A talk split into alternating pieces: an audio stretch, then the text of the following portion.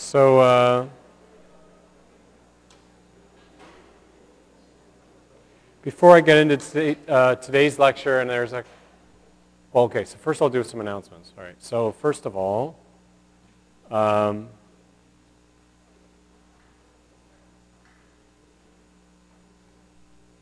hey. Okay. So first of all, a reminder that we have uh, office hours today from 10.30 to 11.30. So that's in the normal place. That's first floor LSB. Uh, I'll set up the online office hours before the midterm. That makes sense also. So we'll do that tomorrow, Wednesday, from 11 to noon. So you want to put that in your schedule if you can't come to this office hours. And wherever you are, just log into the Moodle. There should be a chat room set up. And you should be able to figure that out. All, all, these, all this information I'm going to put on the Moodle after the class, okay? So unfortunately, uh, York has split us up over four rooms for the midterm. So if you are last name A to L, you're here, okay? If your last name is M to O, you're in LSB 103. If your last name is P to R, there's a lot of people with the last name P to R. Uh, last name P and R, you're in LSB 105. And then if your last name S to Z, you're in LSB 106. Okay, so I'll post this also on the, uh, on the Moodle. So before I uh, get into today's lecture, a few people have come up to me uh, pointing out this slide that was covered uh, when one of the guest lecturers was giving the, the lecture this has come up a few times in office hours also, so I thought I would uh, I'd cover it. Uh, specifically, this question, which people have felt wasn't very well answered. So I'll cover it now. So this lecture had to do with um, secondary structure. We talked about alpha, you talked about alpha helices and beta sheets, and you talked about beta, these beta turns. So these beta turns are basically very sharp turns in direction of the polypeptide chain. They occur over the course of only four amino acids, right? And so because the backbone of the chain is very significantly bent in a beta turn, you often have a lot of proline. And that's the reason why there's often a lot of proline in beta turns, right? Beta prolines have, we talked a little bit about on the Ramachandran plot, prolines have a kind of a specific space on that plot. Um, they don't really bend into certain shapes, but they're happier bending in other shapes. And uh, we covered also in this lecture how proline is not good in an alpha helix. If you put a proline in an alpha helix, the alpha helix stops because the, the backbone, ang the angles of psi and phi that need to be accommodated to do an alpha helix, proline is not compatible with those. But with respect to the beta turns, why is it that glycine is so common in beta turns and specifically the type 2 beta turns? Well, first we have to ask ourselves what's the difference between a type 1 and a type 2 beta turn, right? What you want to pay attention to uh, is amino acids 2 and 3. And what I want to draw your attention to uh, is this oxygen, okay, on amino acid 2. This is the C double bond O of that oxygen, and it's pointing into the slide okay, or into the screen. And then there's this R group here that's pointing toward you, right? It's not into the slide, it's out of the slide. So it's, they're basically pointing opposite, right? That's a type, that's a type 1 beta turn, okay? In a type 2 beta turn, the R group of amino acid 3 and this C double bond O are pointing out the same way. They're both pointing out of the screen towards you. Okay, so that's the difference between a type 1 and a type 2 beta turn. Now, the reason why glycine is so common in a type 2 beta turn when you have this orientation is that if you have a bulky R group here, right, if this is a great big amino acid R group like tryptophan, well, it's too big to accommodate the same side as this oxygen, right? They get, in they get into each other's way you get this steric clash. Okay? So you, the R group of amino acid 3 matters a lot with respect to whether it's going to be accommodated in a type 2 beta turn because of steric clash with this oxygen, this C double bond O oxygen on amino acid 2. And that's why glycine is so common in type 2 beta turns because uh, glycine has the smallest R group, right? It's just a hydrogen. So there's enough shape, there's enough space for a glycine to be at position 3 in a beta turn, and especially a type 2 beta turn compared to other amino acids. Yeah. Yeah, you. You. Yes.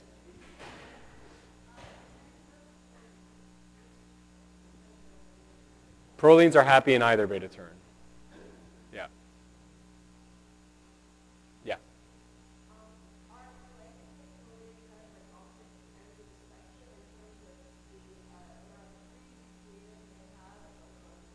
Yeah, you could say that. So the question is, are glycine and proline on opposite ends of the spectrum in terms of degrees of freedom on the Ramachandran plot? So certainly proline has fewer bond angles available to it than glycine because of the R group of proline, right? Phi, it can't move on proline because it's actually held in place. It's basically, when you look at the R group of, of proline, it comes around and makes a covalent bond to the amino group. Turning that bond would be like trying to turn a circle or a, a chain that's linked. You can't turn it. You can only turn it so much before you're going to have to break it. So you can't get free rotation.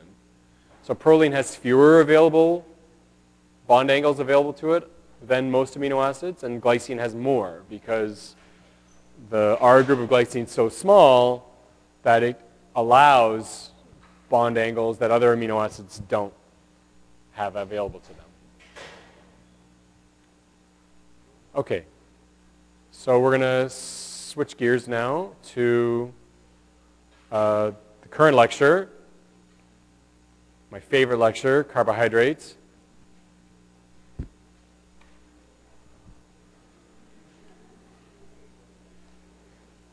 So we're going to talk, a lot of this class is nomenclature, and I know you're probably not thinking about it a lot because of uh, the midterm on Thursday. Um, so, you know, do your best to kind of follow along and uh, and, and, and try to kind of get, there's a lot of rules in this lecture. So in that sense, it's, some people like it because as long as you have the rules in mind, then you can do very well. But the rules can be a little bit confusing, so I'll try to get through it. I always see if I can get through this lecture without making a mistake. If I do, it'll be the first time. So, so carbohydrates in general conform to the formula CH2O, right? So for example, if you're talking about glucose, that would be C6H12O6, right? This N would be 6. Uh, we'll first talk about monosaccharides. So that's CH2O uh, N, subscript N, where N is 3 to 7. Okay? Monosaccharides will have a single aldehyde group or a single ketone group. And we'll talk about that in the next few slides. And then they'll have many hydroxyl groups, alcohol groups. Right? And these are typically, in the body, uh, they serve as fuel molecules for immediate consumption. They can be conjugated to other things with other role and have other roles. For example, famously, ribose is a part of RNA and DNA. But when you're talking about the naked sugar without anything attached to it, these are typically fuel molecules that we use very quickly. Uh, if we're storing fuel, we don't usually store it as sugar. We store it as fat. And then you've got polysaccharides. These have more than one aldehyde or ketone group. And we can use these as kind of an intermediate storage form of carbohydrates, something between a monosaccharide and a fat. So things like starch or uh, amylopectin, these, these uh, molecules we'll talk at the, at the end of the lecture. So first, some terms with respect to kind of what we're, we're talking about, right? So sugars with an aldehyde functional group are called aldoses, and sugars with a ketone functional group are called ketoses. So these are the trioses, right? The three carbon sugars. We've got glyceraldehyde. It's an aldotriose. It's got an aldehyde group here, right? So you should understand what an aldehyde group looks like. And this is a uh, ketose. This is the keto triose, the three-carbon uh, ketose, which is dihydroxyacetone. So it's got a ketone group in it, right? So your sugars either, are either going to have aldehyde groups or ketone groups, and which group they have is going to determine, in part, which sugar it is, and it's going to contribute to the name of the sugar. So you should understand that when you're looking for a sugar, you should be looking for either an aldehyde group or a ketone, a ketose, a ketose group, at least when they're in their linear form, as I've drawn here, or as has been drawn here. Okay? So as I mentioned, here are the uh, three carbon trioses. We have glyceraldehyde and aldotriose and dihydroxyacetone. I already talked about that. There's only two trioses, right? Well, there's, uh, there's different versions of glyceraldehyde, but um, the only trioses are, are glyceraldehyde and dihydroxyacetone. And as you increase the number of carbons in your sugar, you get many different flavors. So going from three carbons where there's only basically two sugars to four carbons. There are many more sugars than five and six, and it gets very uh, extensive. So I, I, alluded on the last slide that there's two different versions of glyceraldehyde. So, so why is that? Well, it's because you, if you note, the, the carbon 2 of glyceraldehyde is chiral. Okay? So if you go back to this slide, just simply remember when we're talking about chirality, you're talking about a carbon that has four different functional groups around it, right? And this goes back to your basic chem. So if we're looking at carbon 2, this one that I'm highlighting here, what's it got around it? It's got a, it's got a proton, it's got a hydrogen, it's got a hydroxyl group, it's got an aldehyde group, and it's got the CH2OH. So those are four different things, right? So thus, this carbon is chiral. Is this carbon chiral? No. It makes a double bond to this O. That makes it not chiral. Is this carbon chiral? No. It's got two different bonds that both are the same group, two different H's, right? That makes this carbon not chiral. Is, is dihydroxyacetone chiral at all? No. There's no chiral carbons in dihydroxyacetone, right? It's carbon here that has the ketone group. It's a C double bond O, right? So th thus, this carbon, nor this carbon, nor this carbon have a chiral center. Okay? But at least glyceraldehyde has two different versions. And so the arrangement around the carbon is going to determine uh, whether it's D-glyceraldehyde or L-glyceraldehyde. And these are mirror, mirror images of one another. Right? Now, one thing, we're going to talk about some rules in this course for whether something, a little bit as to how you assign D or L to a sugar. But one thing I don't care about, and I'm not going to ask you, are those rules for deciding whether something is D or L. Okay? And I think you've covered this in chem.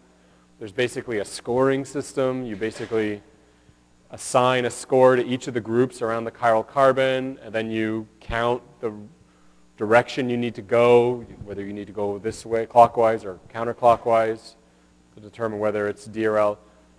That I, I'm not going to, I, I can't keep track of it, so I'm not going to bother with you on that, okay?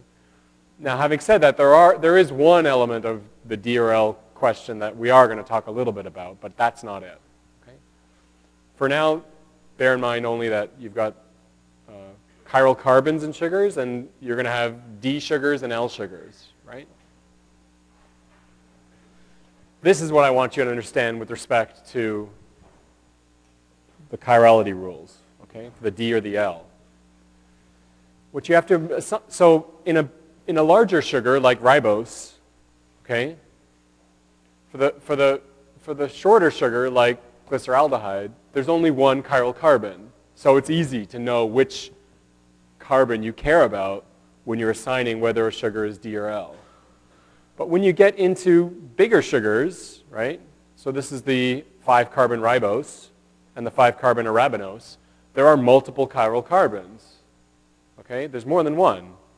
This carbon's chiral, this carbon's chiral, and this carbon's chiral. Okay? This carbon's chiral, you see it's got an aldehyde group, a hydroxyl, a proton, and then this big thing underneath it. You can do the same thing for this one also. This carbon is chiral, and then this carbon is also chiral. So when we're assigning whether you have got D-ribose or L-ribose, and D and L refers to the chirality around a carbon, well, which carbon are we talking about, right? That's the one rule I'd like you to understand with respect to D and L. The chiral carbon that's furthest from the carbonyl is the one that's going to determine whether the sugar is named D or L. So the chiral, the chiral this, remember we talked about how all um, sugars have uh, an aldehyde group or a ketone group. Both ketones and aldehydes have a carbonyl, the C double bond O. You got to find the chiral carbon that's the furthest from it. Okay, which one's furthest from it? Well, this carbon is furthest from it, but it's not chiral, right? This carbon's got two H's on it, so that makes it not chiral. This carbon is the one that's the furthest. Okay? So when you're looking at to which carbon makes a sugar D or L, it's this one. Okay? So that's the first thing I want you to understand. Now we're going to get into a little bit of terms. Okay? We've got stereoisomers. Stereoisomers are any two sugars that have the same chemical formula, but because of their chirality, they're different. Okay? Subsets of stereoisomers are, and we'll, I'll show you this on the next slide a little bit, are diastereomers and enantiomers. Okay? Diastereomers are stereoisomers that are not mirror images. Okay? So if you look at ribose, so it's giving you, as an example, arabinose is a diastereomer of ribose.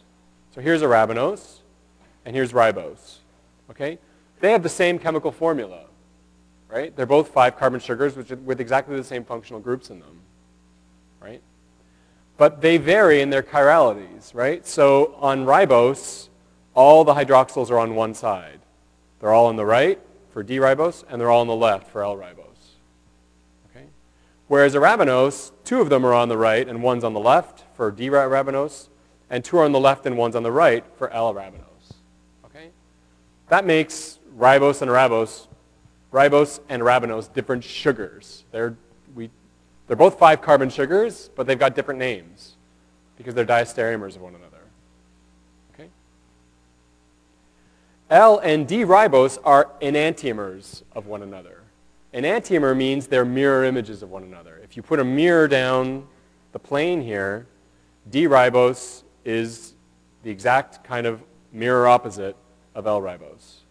Okay? So when you change D-ribose to L-ribose, you've got to change the hydroxyl around this chiral carbon, right? The one that determines D or L. But you've also got to change the other ones because D-ribose and L-ribose have to be mirror images, have to be mirror images of one another. You don't just change this one, these hydroxyls. You change these ones too.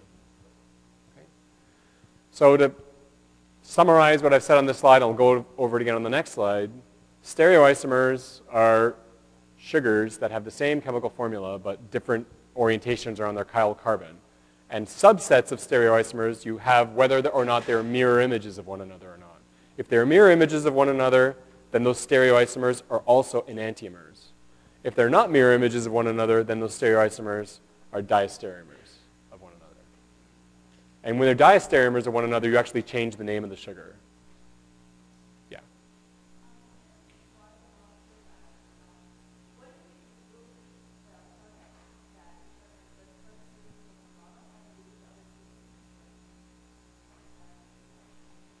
What if you change this one and not these ones?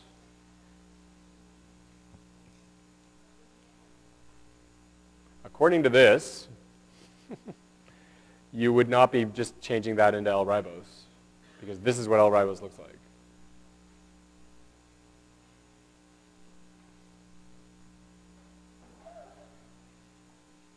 So this is a summary of what I just said. Okay? So this is threose. This is a uh, four-carbon sugar. One, two, three, four. Stereoisomers are mirror images of one another. And the boxed asymmetric carbon, the one that's furthest from the aldehyde, determines the D or L designation. So you want to decide whether your sugar is D or L. You find the chiral carbon that's furthest from the carbonyl. In the case of an aldose, that's an aldehyde group. So you've got this aldehyde group. Which chiral carbon is furthest? Well, this one's further than this one. So that's the one that's boxed. This is not chiral. It's got two hydrogens on it. This particular orientation, where the hydroxyl groups are in opposing orientations to one another, not on the same side, we call that threose. And if the hydroxyl is pointing this way, that's D-threose. If the hydroxyl is pointing this way, that's L-threose plus U. And remember, D-threose and L-threose are mirror images of one another. Okay? Diastereomers are stereoisomers that are not mirror images of one another. So for threose, they are op- on opposite sides. On erythrose, they're on the same side. So because you've changed the orientation, this is now a different sugar, right? You changed the name. And we're going to get into anomers in a few slides. Conformational isomers, as we're going to talk about uh, in a few slides, when you get um, sugars that are more than five carbon, five carbon sugars, six carbon sugars, when, I think you guys have probably seen glucose before, and it's usually not written like this. It's written like this, or drawn out like this. That's because five and six carbon sugars like to cyclize. They like to make rings. They're more stable as rings. And we'll get into that in a second. But what I want to point out to you here on this slide is this idea of conformational isomers. You can also have two sugars that are the same sugar, but when they cyclize and form a ring, they take different conformations. We call this one chair because you've got this hydroxyl group pointing above the plane of the ring and this hydroxyl group pointing below the plane of the ring, right?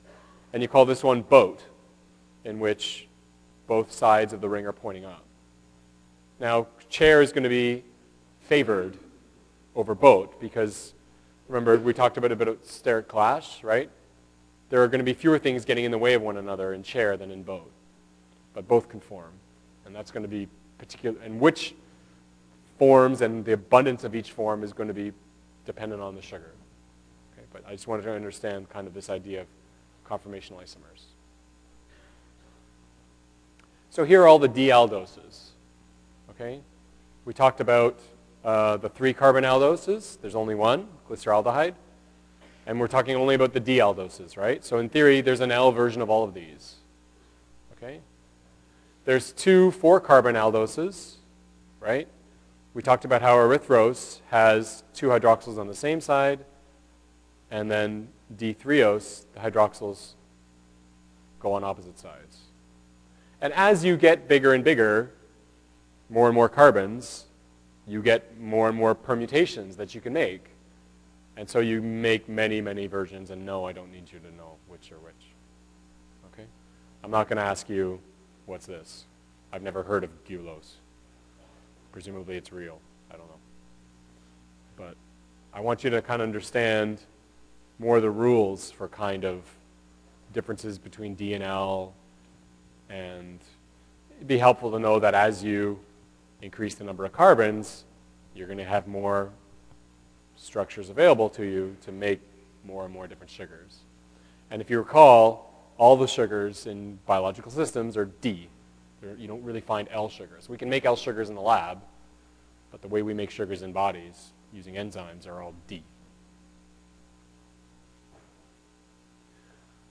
Okay, so this has relevance to what I'm going to talk about in the next few slides with respect to how sugars cyclize. Okay?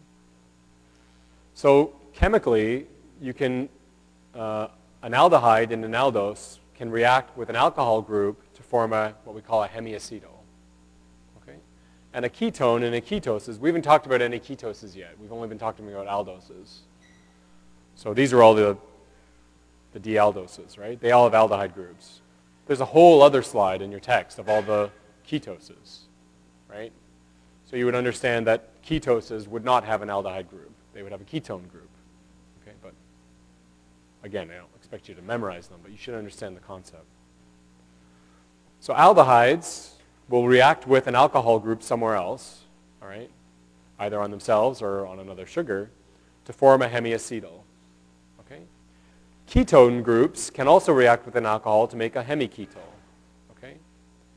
And then hemiacetals can react with another hydroxyl group to make an acetal, and, and that gives off a water molecule. And hemiketals can react with another hydroxyl group to form a ketal, and that will also give off a water. And I'm going to talk about this a little bit first, because this is what happens when a uh, sugar cyclizes, forms a cyclic ring. And then I'll talk about this a little bit later. This is what happens when two sugars come together to make a disaccharide. So this is kind of what I've been talking about a little bit. This is the way we, this is one way you can draw glucose, but actually glucose, when it's floating around in water, almost is never in this conformation. It's not very stable this way. It would much rather cyclize. So what happens is you get this reaction, this aldehyde and alcohol group to form a hemiacetal group. Here's your aldehyde group. It reacts with an alcohol group on itself, okay, to form this ring. Okay? So this is a hemiketal. Sorry, a hemiacetal group because glucose is an aldose. So this is a hemiacetal group and this on, on either side here. And as I mentioned, uh, monosaccharides with five or more carbons spend most of their time in these, in these forms. Okay? Now, as you can see here, when it cyclizes, it can go kind of one or two ways, right? You've got alpha D glucopyranose and alpha and beta D glucopyranose. We started with D-glucose, right? And that refers to the orientation around the 5 carbon. That's this carbon here. Okay? That's for D-glucose, that's fixed, right? So when we cyclize, that's not going to change, right? In both alpha D-glucopyranose and beta D-glucopyranose, the orientation around this carbon hasn't changed. So you still have to have D something when you get down here. Pyranose refers to the number of groups in the ring. And we'll talk about that in a few slides also. If you count how many groups are in the ring, one, two, three, four, five, six. This is a six-membered ring. Thus, it's a pyranose. A five-membered ring is called a furanose, which we'll talk about. But what I want to call your attention to here is this going one way or the other here when the hydroxyl group reacts with this carbon group, right, this carbon is now going to become chiral, right? It's not chiral before it reacted, right, because it's got the C double bond O. But when it reacts with it, it's going to become chiral, right? Now it's got a C with a hydrogen, a C with a hydroxyl, and the things that come off this carbon in each direction are different. So it becomes chiral. So you can imagine that when this hydroxyl attacks the C, it can attack it from one or two directions, and that's going to make it one of two chiralities, right? And that's what happens. What happens is when you make this new covalent bond in this hemiacetal reaction, if after you've made this new covalent bond, the hydroxyl ring is pointing below the, uh, when we draw it, the hydroxyl group points below the plane of the ring, we call that alpha. If the hydroxyl group points above the plane of the ring, we call that beta. So this would be alpha D glucopyranose. It's got an alpha group with the hydroxyl pointing below the plane of the ring. It's in the D conformation. We're looking at carbon 5 for that, right? All in vivo sugars are going to have this orientation around carbon 5. And on this side, it's a pyranose. It's a six-membered ring. Okay, so that's alpha D-glucopyranose. And then beta D-glucopyranose, everything's the same, still six-membered ring, still the same orientation around carbon 5, but this different orientation around this carbon here. I'm going to talk a little bit of, I'm basically going to say some of these things again on this slide. So hopefully it's a little bit clearer. Okay? All right, so we've got this cyclization of the open form of D-glucose, and you can make these four different forms. Okay? I talked about the pyranose forms. Right? The pyranose forms are the five, are the six-membered rings, right? Because they look like a pyran ring. That's why they're called pyranoses. You can also make a six-membered, uh, sorry, saying all this backwards. You can also make a five-membered ring. A five-membered ring looks like this, a furan ring, so we call those furanoses. Okay? So, um, so glucose can either, I'm going to come back to that slide in a second. Glucose can actually form both the pyranose form and the furanose form. Okay, here's the linear form of glucose. It can make a six-membered ring or a five-membered ring. Sorry, either a six-membered ring in the alpha or the beta configuration or a five-membered ring in the alpha or the beta configuration. But there's much, much more of the six-membered ring configuration than the five-membered ring configuration because it's a lot easier. There's a lot less steric strain on making a six-membered ring than a five-membered ring. So glucopyranoses look like this, and I showed you that on the last slide. Here's alpha D-glucopyranose. This is, since it's alpha, the hydroxyl on carbon 1 is pointing down. And for beta, the hydroxyl group on carbon 1 is pointing up. Right? This carbon that cyclizes, okay, it's got a special name. The one that makes it alpha or beta, we call that the anomeric carbon. And that gets back to this slide I showed you here, right? Anomers, okay, are stereoisomers that differ in configuration at the anomeric carbon. And this is exactly what I've been talking about. Okay? So alpha D glucopyranose, hydroxyl is pointing down. Beta D glucopyranose, hydroxyl is pointing up. So alpha D glucopyranose and beta D glucopyranose are anomers of one another. They differ in their orientation at the anomeric carbon. So there's no such thing as an anomer for a sugar that's in the linear form, right? It has to cyclize. And when it cyclizes like this, you're going to have an alpha configuration at the carbon that's cyclized. That makes it the alpha anomer. Or you're going to have the beta configuration at the carbon that's cyclized. That makes it the beta anomer. And again, that carbon that cyclizes, we call that the, the anomeric carbon. So this carbon 1, this is where we made our hemiacetal, right? Alpha or beta. Okay. we typically draw this as what we call a Haworth projection think there's a Y there. The C1 becomes chiral, and the OH can be above in beta or below the plane of the ring. Okay? Now, if you look back at ketoses, right?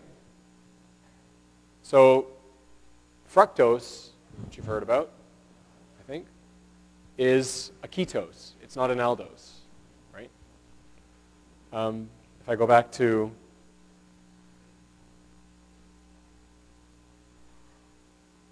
our drawing of a ketose, right? A ket- on a ketose, this carbon that's going to be performing that cyclization, right? Right? This is carbon 1. This is going to become the anomeric carbon when, so glyceraldehyde can't cyclize. It's too small.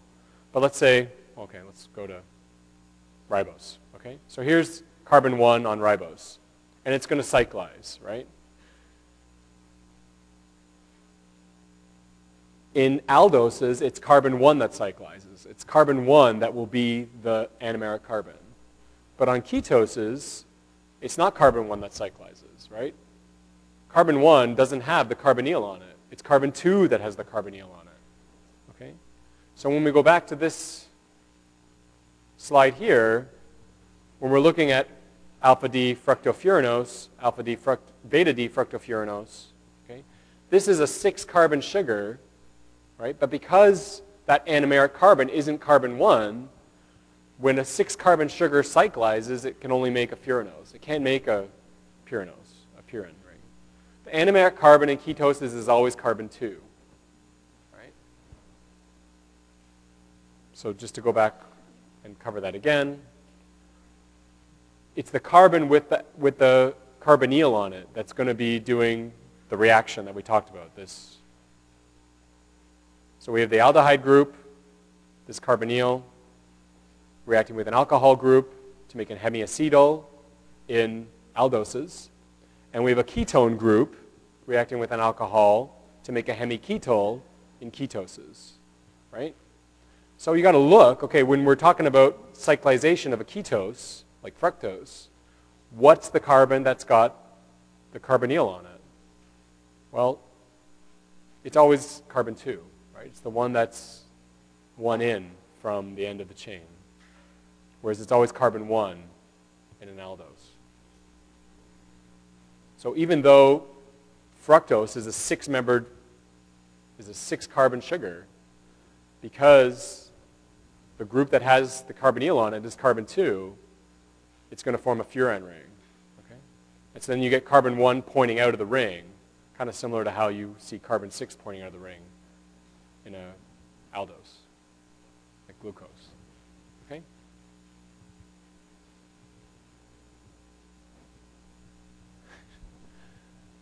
I think I, I got everything so far correct, but I reserve the right to correct myself later. You guys are all just going midterm, midterm, midterm, right? You're all just nodding and going, yeah, I'll get to this after the midterm. Question? Yeah.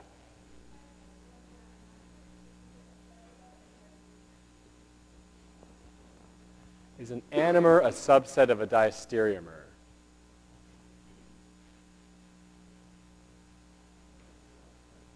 See, these are the questions that get me that get me confused. Um, I think for the, I'm, I'm not not gonna risk telling you something wrong. Okay, I mean a diastereomer by definition has the same. It's not a mirror image. Okay, it's an enantiomer. It's a. Sorry, it's a stereoisomer that's not a mirror image. For the purpose of simplicity, we're going to restrict that to basically the linear forms of them, right? Because there's this own, they have their own nomen, when they cyclize, they've got their own nomenclature. They, we talked about anomers for cyclized ones. And I don't want to necessarily get confused about that. So I'm talking about a diastereomer. I'm going to be talking about something that hasn't cyclized yet. And we'll reserve the cyclized terms like anomers for the, for the cyclized ones. Yeah.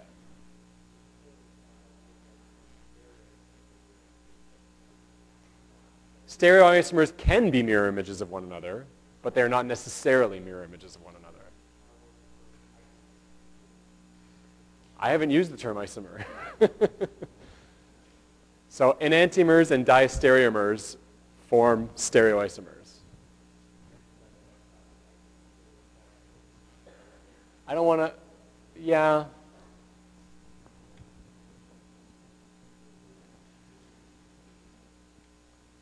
I don't know if I want to uh, parse that right now.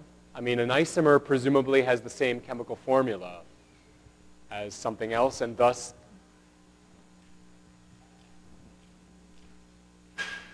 you can have, I think, isomers that have the same chemical formula, but are not necessarily stereoisomers, meaning they don't have the same groups around every carbon, and all they differ in is their chirality. Do you know what I mean? You see what I'm saying?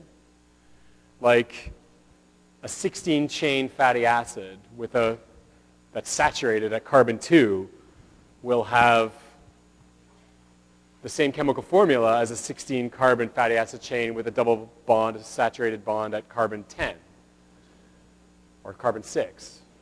Those are not necessarily even stereoisomers of one another. They're not, but they may be isomers of one another because they have the same chemical formula. Do you know what I mean? So I'm not going to worry about parsing that so much right now. Yeah.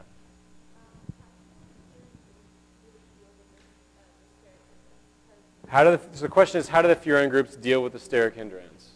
I mean, five carbon rings are stable. Like fructose likes to be like this. It's not, th things are not in the way. Things are not in the way. But for glucose that can form a 5 or a 6, it would just rather form the 6. Do you follow? So when you look at the steady state abundance of the furan form and the pyran form of glucose, it's more in the pyran form. Not because it can't form the five-membered ring form, but because the six-membered ring form is even better. And the six-membered ring form is not available to fructose because it's a ketose.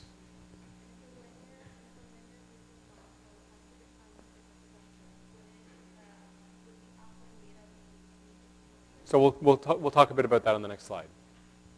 Yeah.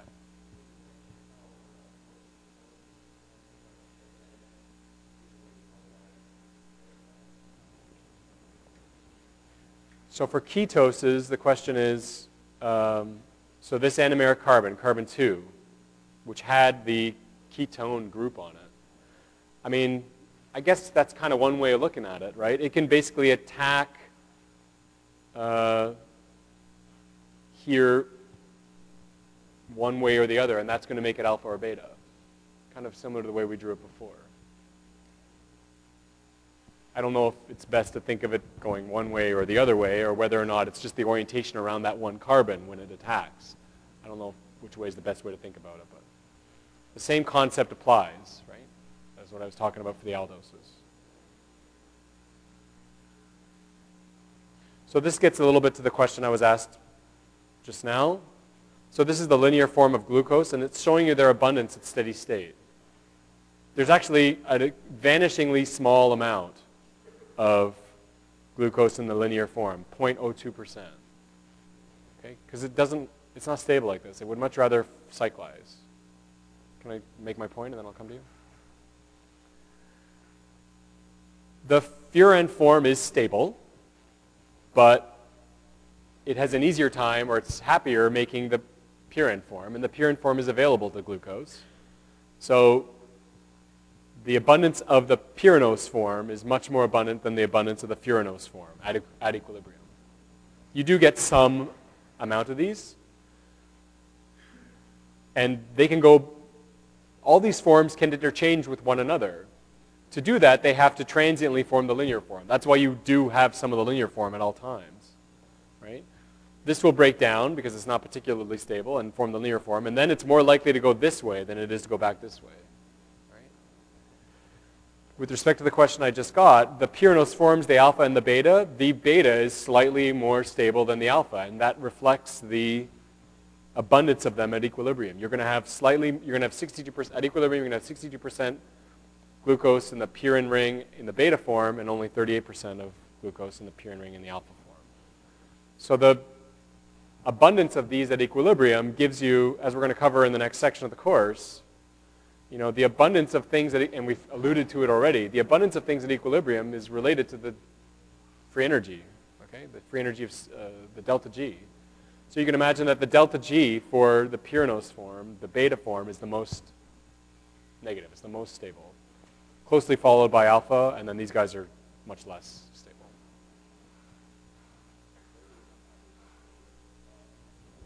I think that's a, I, I think that's, this is not a negative, I think it's a squiggle. So it's, an, it's saying around 0.02%. Yeah.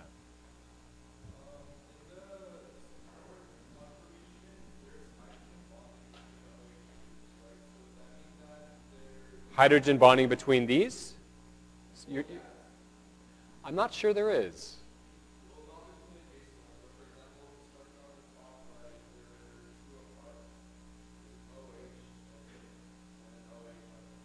Like here? These two?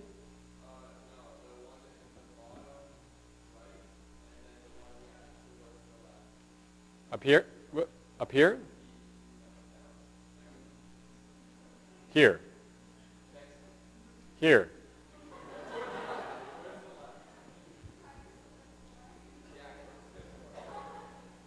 Carbons 2 and 4? Here. I don't think there would be a hydrogen bond there. It could form a hydrogen bond, except that the distance is too far.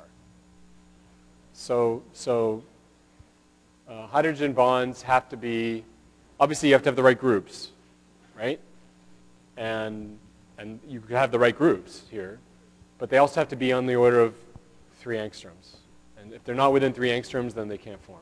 So, so just because the, the and, and so when you're talking about a protein, you've got two amino acids that have polar groups. Yeah, they could hydrogen bond, certainly, but you have to account for whether in the three-dimensional structure they're close enough to be able to do that.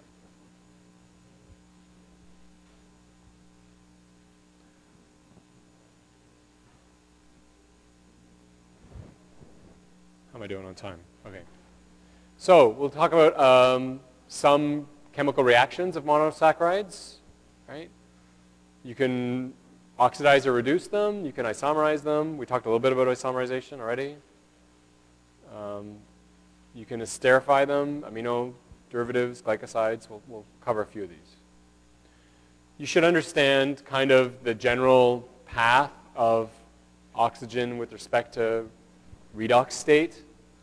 Uh, an alcohol group is more reduced than an aldehyde group and an aldehyde. So these are all oxidation reactions. An alcohol group gets oxidized into an aldehyde group, And an aldehyde group will get oxidized into a carboxylic acid group. Okay? And your general rule of thumb when you're talking about redox reactions is how many hydrogens are around your carbon? Because each hydrogen will come with an electron. So this carbon's got, so a, a, a more reduced form of this carbon would be a CH3, a methyl group? That would have three hydrogens around this carbon. An alcohol group has two hydrogens around this carbon and one oxygen, right? So this is more oxidized. Right? When we convert this to an aldehyde group, we're making another bond to the oxygen, and we've lost one of our hydrogens, and thus the electron that comes with the hydrogen. So this is more oxidized than the alcohol group. And we convert an aldehyde group to a carboxylic acid group. Well, now this carbon's got no hydrogens attached to it. It's got three bonds to oxygen. So this is more oxidized. So this carbon's now having to share its electrons with these oxygens, which it's not happy about. Oxygen is greedy. It doesn't come with its own electrons, right? Hydrogens do. So there are chemical reactions we can do that will, in sugars, that will oxidize or reduce the alcohol groups or aldehyde groups on them. And so here's the oxidation, here's some, a scheme for some of the oxidation of glucose. All right, this is glucose, right? If we oxidize the aldehyde group, that will yield what's called an aldonic acid. So this is a carboxylic acid group now. Normally we have an aldehyde group on the end of glucose. We can oxidize that into a carboxylic acid group. That makes what's called an aldonic acid, and the glucose form is gluconic acid. Okay. We can oxidize this hydroxyl group, okay, right, also into a uh, carboxylic acid group. That makes a uronic acid. In the case of glucose, it's glu glucuronic acid. And if you oxidize both ends of it, that makes an aldaric acid. In the case of glucose, that's glucaric acid. So we've taken both the aldehyde group and the alcohol group, and we've oxidized them into carboxylic acid groups. Okay? So this, is an example of an oxidation of a sugar you can, you can do.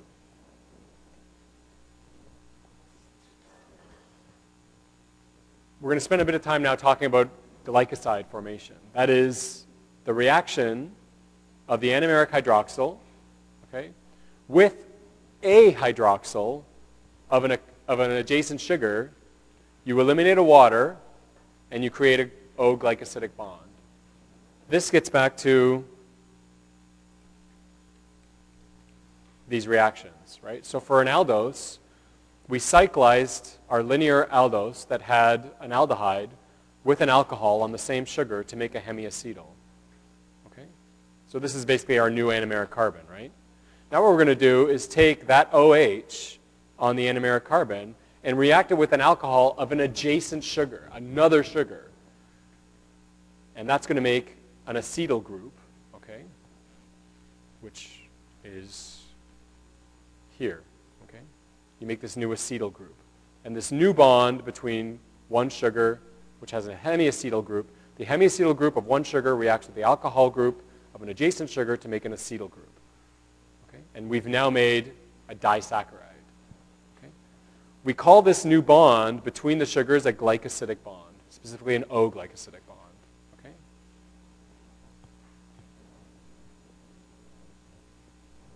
And we're going to start talking about nomenclature now?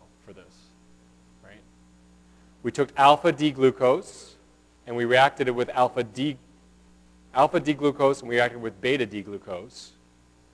All right? And we made maltose. And there's nomenclature, just as there's nomenclature for the um, different isomers of sugars to make different sugars, there's nomenclature for the way you make bonds between sugars to make disaccharides. Specifically, if one takes alpha glucose, so that means the hydroxyl is pointing below the plane of the ring, okay? if that anomeric carbon, remember, a glycosidic bond is always between a hemiacetal group. The hemiacetal group happens on the anomeric carbon, right? That was the hemi, when we made, when we cyclized our sugar, we made a hemiacetal, right? It's next to this O, right? This is the hemiacetal group. So this is the anomeric carbon. So we always use at least one anomeric carbon when we're making disaccharide, making a glycosidic bond. So here's the hemiacetal group of alpha D glucose. It's in the alpha configuration because the hydroxyl is pointing below the plane of the ring, right? That means that we draw the bond pointing down, right? Because the hydroxyl here was pointing down, we draw the bond pointing down, okay? So we call that alpha D glucopyranosyl, okay? Glucose in the pyran form. We could also just call this alpha D glucose, probably. People would write it that way, but be, to be specific, we spec specify it's in the pyran form. And it's making a 1,4 linkage, okay, to beta D-glucose, all right? The 4 refers to which alcohol on glucose you made the linkage to, all right? You have to make a link between the hemiacetal group, which by definition is the anomeric carbon, to a alcohol group on an adjacent sugar. It doesn't have to be this one. It could be this one. We're going to talk about one where it's this one. One of these alcohol groups on this sugar must be the alcohol group that's reacted with the anomeric carbon of the first sugar. Okay? So because it's alpha D-glucose that makes this ring, this, this bond, and because it's a 1,4 linkage with D-glucopyranose, okay, this is maltose. Okay? It, maltose, it has to be an alpha 1,4 linkage. If it's not an alpha 1,4 linkage, it's not maltose. Okay? So the orientation around this bond, this new bond we've made, and the identity of the sugars that are making the new linkage are very important to decide what your new sugar is. There's a lot of stuff on this slide, so we're going to go over it a few more times for some other sugars. Okay? It's exceedingly exciting, I know, but I didn't tell you this was my favorite lecture. oh, and bear in mind also this is a this is a condensation reaction, right? So when we do this, we lose a water, right? When we make disaccharides, we lose a water molecule. So these are kind of our rules for identifying our disaccharides. Okay? How do you know what disaccharide you made? We just made maltose, right? Rule one is what are the monosaccharides you're using, right? For maltose, it's glucose and glucose. You can't make maltose if you take glucose and fructose. If you put glucose and fructose together, you're not making maltose. Right? So the identity of the two sugars in the monosaccharide matter for which disaccharide you're making. The carbons are involved in the, that are involved in the linkage. For example, if you're making sucrose, it's not carbon 1 to carbon 4. So here it was carbon 1 to carbon 4. For maltose, it's carbon 1 to carbon 4. For sucrose, it's carbon 1 to carbon 2 of the adjacent sugar, which we'll talk about in a second. On the other hand, it's also 1 to 4 in lactose. So which carbons are making the linkage matters for which disaccharide you're making.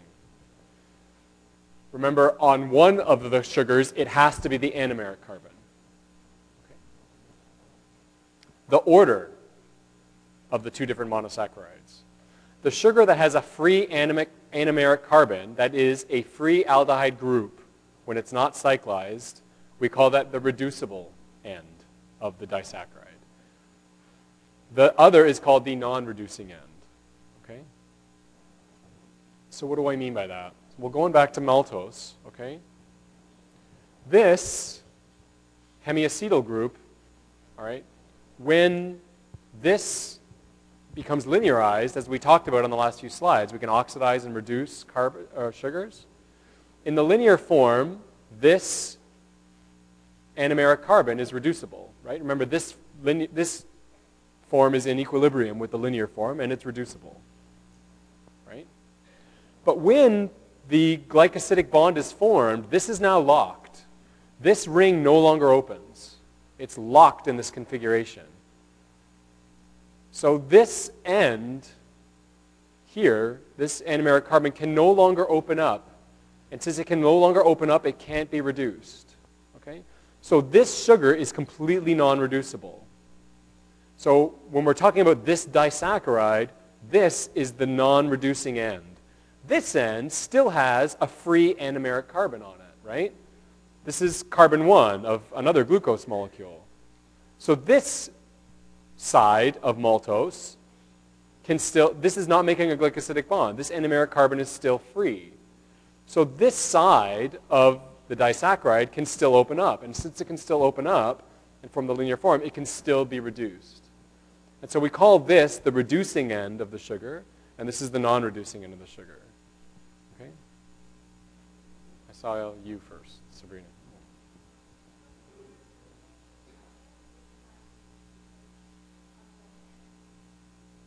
I'll get to that. Goodness, you're going ahead. Yeah.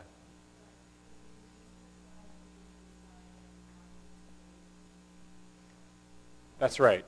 The reducible end of the disaccharide or polysaccharide is the one that has an anomeric carbon that is not participating in a glycosidic bond. Okay? This anomeric carbon is not making a glycosidic bond. Thus, it is reducible. This anomeric carbon, carbon 1, is making a glycosidic bond, so it cannot be reduced. This is now locked. Unless you break this glycosidic bond, remember also when we talked about glucose before, right? Alpha D-glucose is in equilibrium with beta D-glucose because alpha D-glucose can go into the linear form and then when it reforms a ring, it can, by chance, happen to make the beta form. Once you make a glycosidic bond, it's locked in configuration. Alpha, this alpha glucose will forever be alpha glucose. It can't make beta glucose anymore unless you break the glycosidic bond.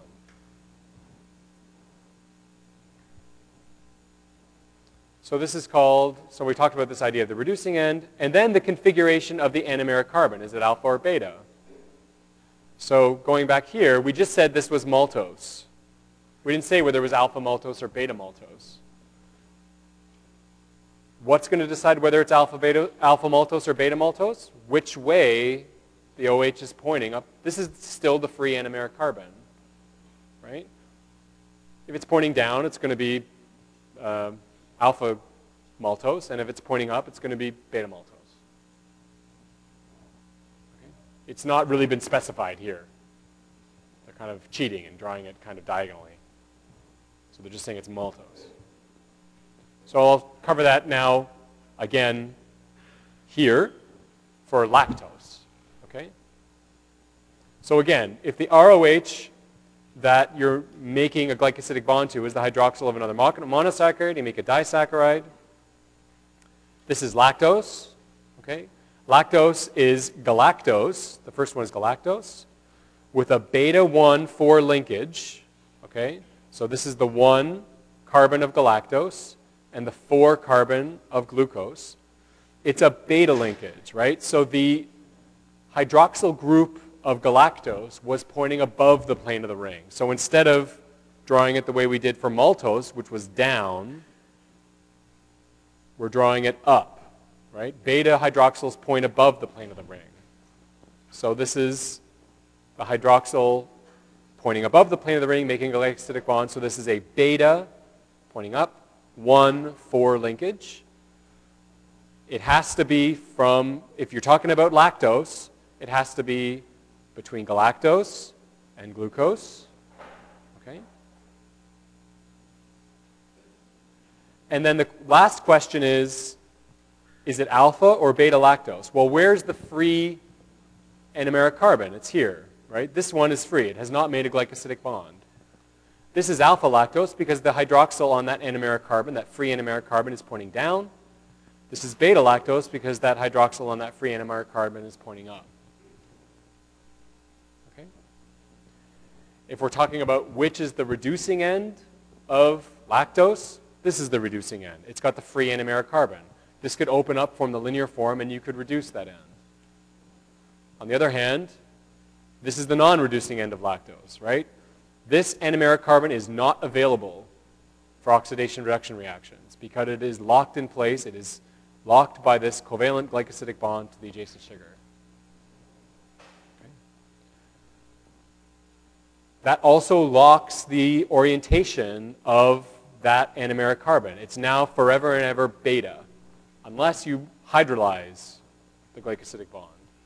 If you hydrolyze that glycosidic bond, well then this galactose is free now to form alpha or beta. Okay? So these new glycosidic bonds don't equilibrate. The alpha or the beta configuration at that side is locked in place.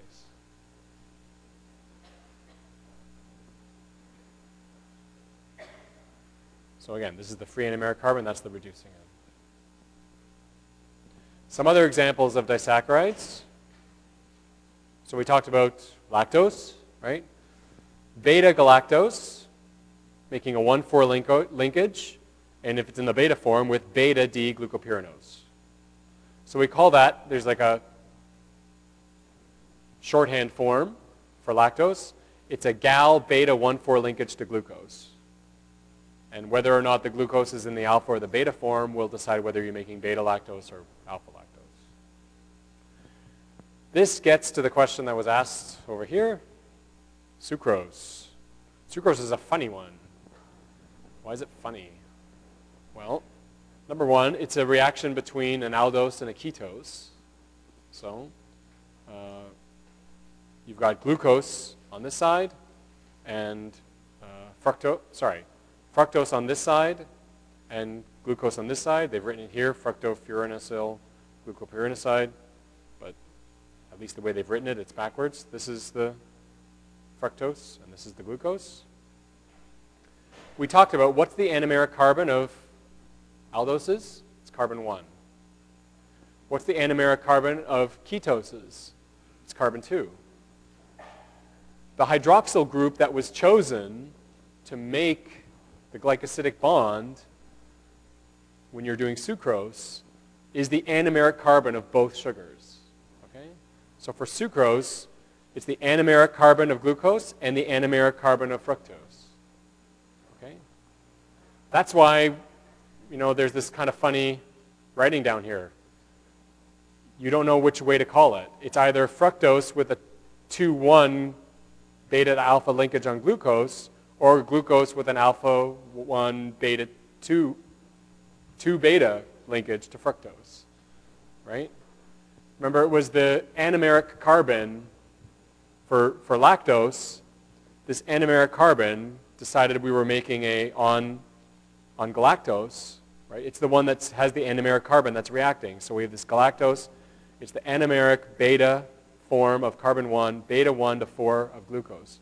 But for sucrose, both carbons that are reacting on each sugar are, it's the anomeric carbon, right? So it's hard to know which both ways to write it are correct. You can put the fructose first and say 2 beta, 1 alpha, or you can write glucose first, alpha 1, 2 beta, fructose. Another thing that comes out of this is what's the, where's the reducing end on sucrose? There is none. There is no reducing end on sucrose. Both anomeric carbons are locked. This anomeric carbon is locked, and this anomeric carbon is locked. So you can't reduce or oxidize sucrose. You would have to hydrolyze the glycosidic bond to be able to do that. Trehalose, another example. Um, this is glucose alpha 1 to 1 alpha. So again, this is this another anomeric anomeric interaction.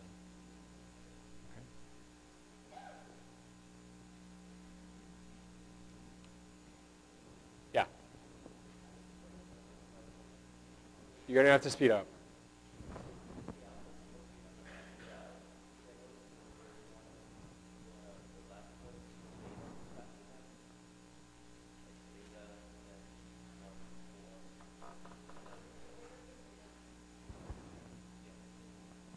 I can neither hear you nor understand you.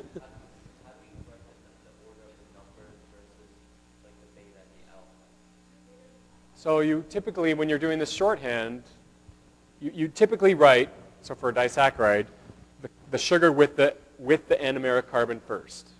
So in this case, sorry, the sugar with the anomeric carbon making the glycosidic bond. They both have anomeric carbons.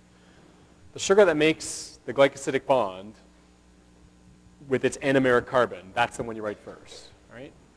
And you specify beta 1 because remember, when you make that glycosidic bond, the anomeric carbon is locked. It's locked in place.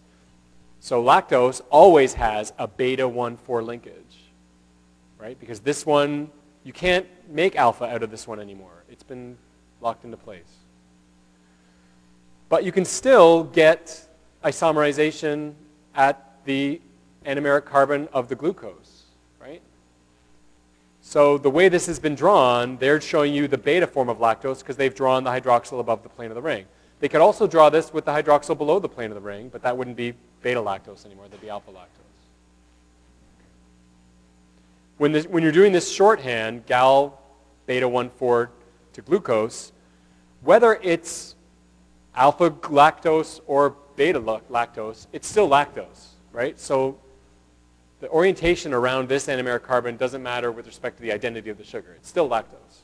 So lactose, not specifying alpha or beta, can be shorthanded this way. Gal beta 1 to alpha 4 glucose.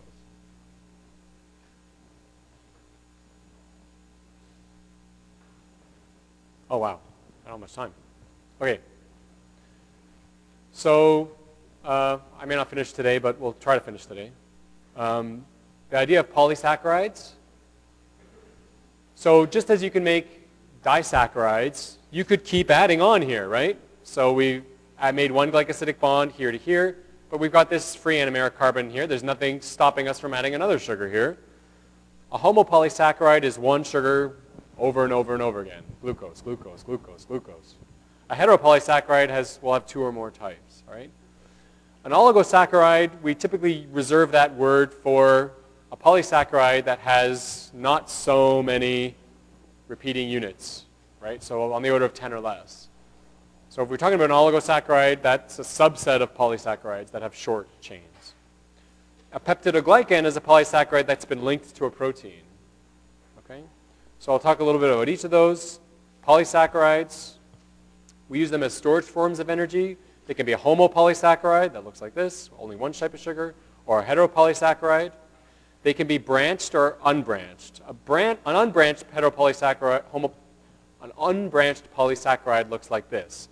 It's always the same linkage. So this would be, say, 1, 4, 1, 4, 1, 4, 1, 4, 1, 4, 1, 4. A branched polysaccharide, you're going to have the same 1, 4, 1, 4, 1, 4, 1, 4, 1, 4, but occasionally you're going to make a, a new linkage off of one of it. Remember, you can make a glycosidic bond between the anomeric carbon of a sugar and any alcohol of another sugar. We're going to talk about some examples where these would be all 1,4 linkages, but this is a 1,6 linkage. Okay? Some examples of some polysaccharides. Starch. This is made up of two types of polymeric glucose, amylose or amylopectin. Talk a little bit about that. Here's amylose. Okay? It's an unbranched polysaccharide that's made up of alpha 1, 4 glycosidic bonds. So this is just, there's the non-reducing end, alpha 1, 4, alpha 1, 4, alpha 1, 4, alpha 1, 4, alpha 1, 4, until you get to the end of it, and then there's going to be a reducing end. Okay? And we talked about how the reducing end will be in equilibrium with the open chain, and that's how, why you can reduce it. Right? This alpha 1, 4 linkage in amylose, this linkage, this alpha 1, 4, when you make a long chain of amylose, it has a natural tendency to want to form helices in terms of kind of a higher end structure. Amylopectin and glycogen, on the other hand, this is basically amylose, but you've added some branches to them. In addition to the alpha 1,4 O-glycosidic bonds, every once in a while you get this branch point, which is basically what I was talking about here, where you make an alpha 1,6 O-glycosidic bond. Okay, so here's the main chain. They're all linked by alpha 1,4s. But then this sugar here, in addition to making a 1,4 bond, to an adjacent one, it makes a 1,6 bond. And then this new chain also has the ability to make alpha 1 linkages to this new branch can also make alpha 1,4 linkages. So basically you're adding branches onto this. Okay? One of the results of having done this is that you've now got two reducing ends. Okay? You've got a reducing end here and you've got a reducing end here you can only take off sugars one at a time. From the, so when you want to burn sugar, you can only take them off one at a time from the reducing end. So by doing this, you can burn this sugar more quickly than you can burn this one, right? You can take off sugar here at the same time as you take off a sugar here. So you're going to be able to burn the branched polysaccharide more quickly than the unbranched polysaccharide. Okay? So therefore, amylopectin and glycogen are metabolized more quickly than amylose. Right? Glycogen just looks the same as amylopectin, except it's got more branches.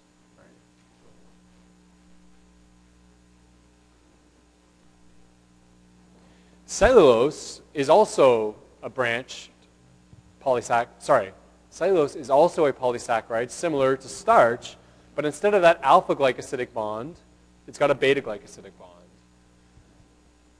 This creates a very rigid structure for this sugar and, you know, cellulose this is basically plant bone, right? They don't have the ability to make bones, but what they can do is make cellulose, which is very rigid, very hard to break down. As a result, you can make cell walls out of cellulose, wood, paper. These are all basically cellulose. Right? It's this beta 1,4 linked glucose unit as opposed to the alpha 1,4 linked glucose unit you have in starch. We do not have the ability to break down beta 1,4 linked glucoses in our stomach. So that's why we can't eat wood. We can eat starch, like a potato, but we can't eat grass. However, some uh, bacteria can break down beta 1,4.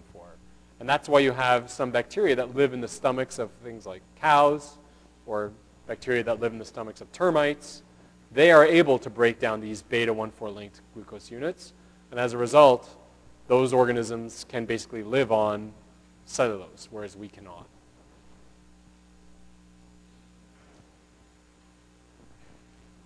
So glycoproteins are proteins that have covalently bonded carbohydrate units attached to them. right? And there's a host of things that this is important for. It's very common for uh, proteins to have carbohydrate units attached to them, and often the cell uses those carbohydrate groups to basically recognize what protein it's interacting with. There's different types of linkages by which you can put uh, carbohydrate groups on proteins. We call them O-linked or N-linked uh, linkages. An O-linked linkage is a uh, linkage to a hydroxyl group, okay, on a protein, and that's always to serine or threonine. Okay, so if you remember, the R group of serine is just methyl and then hydroxyl. Okay, so OH. You can link a sugar to that, and we call that an O-linked sugar to a we're linking a, a, sugar to a protein. It doesn't have to be serine. It can also be threonine, because threonine's R group also has a hydroxyl on it. The other amino acid that has a hydroxyl group on it, tyrosine, you don't really get glycoproteins made of tyrosine. It's always serine or threonine. But you can also link the anomeric carbon of a sugar to an N group instead of an O group, and that's always asparagine, not glutamine, just asparagine. right? We, we call those N-linked glycoproteins. So a, a protein that's got a glucose, uh, uh, sugar attached to it by a, a serine or threonine, we call an O-linked glycoprotein. And a protein that's got a sugar linked by an asparagine, we call an N-linked glycoprotein because this covalent bond is to an N. And you can get very, I'm not going to ask you to memorize this. Don't worry about this. This can be very complex. This is just showing you the breadth of sugar groups that can be added onto a protein. It can get very complicated. And when you're talking about certain proteins that get glycosylated, uh, there, it becomes very challenging, actually, to figure out exactly which types of sugars are attached to them. I'll, I'll, I'll finish with this slide. Um, I'll, I'll just do this one last slide and then we'll, and then we'll break. Okay? So I want to talk a little bit about this idea of lectins. Okay?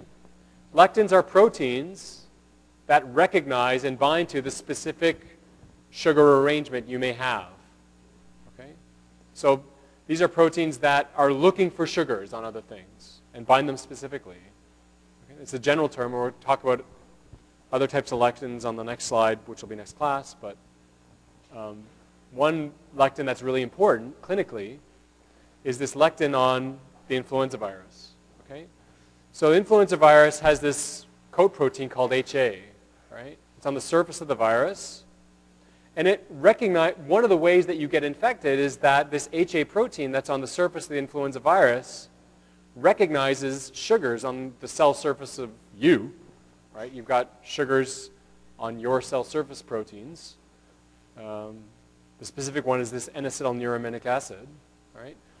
So you've got this sugar that's linked to the proteins on the cell surface of cells, and this protein recognizes that, and that's how it enters into the cell. It binds to that cell surface glycan, and that's how the virus is internalized into you.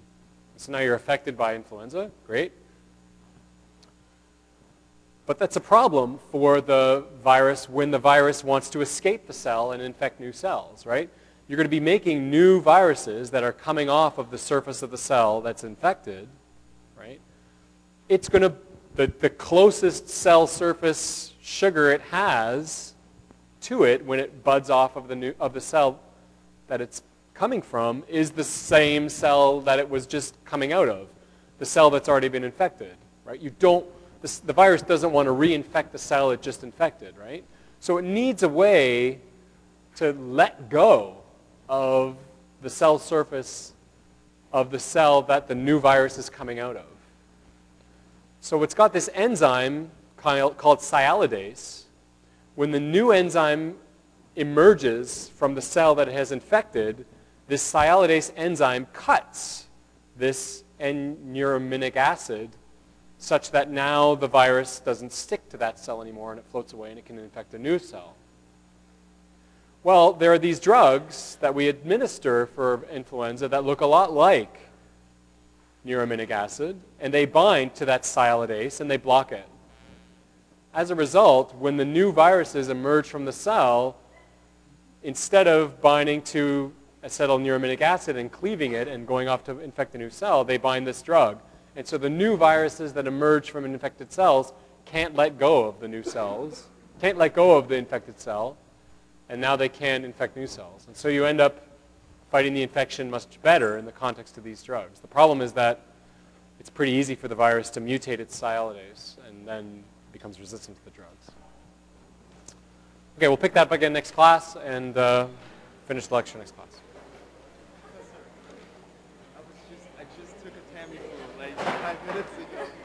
That's funny. Stay away from me.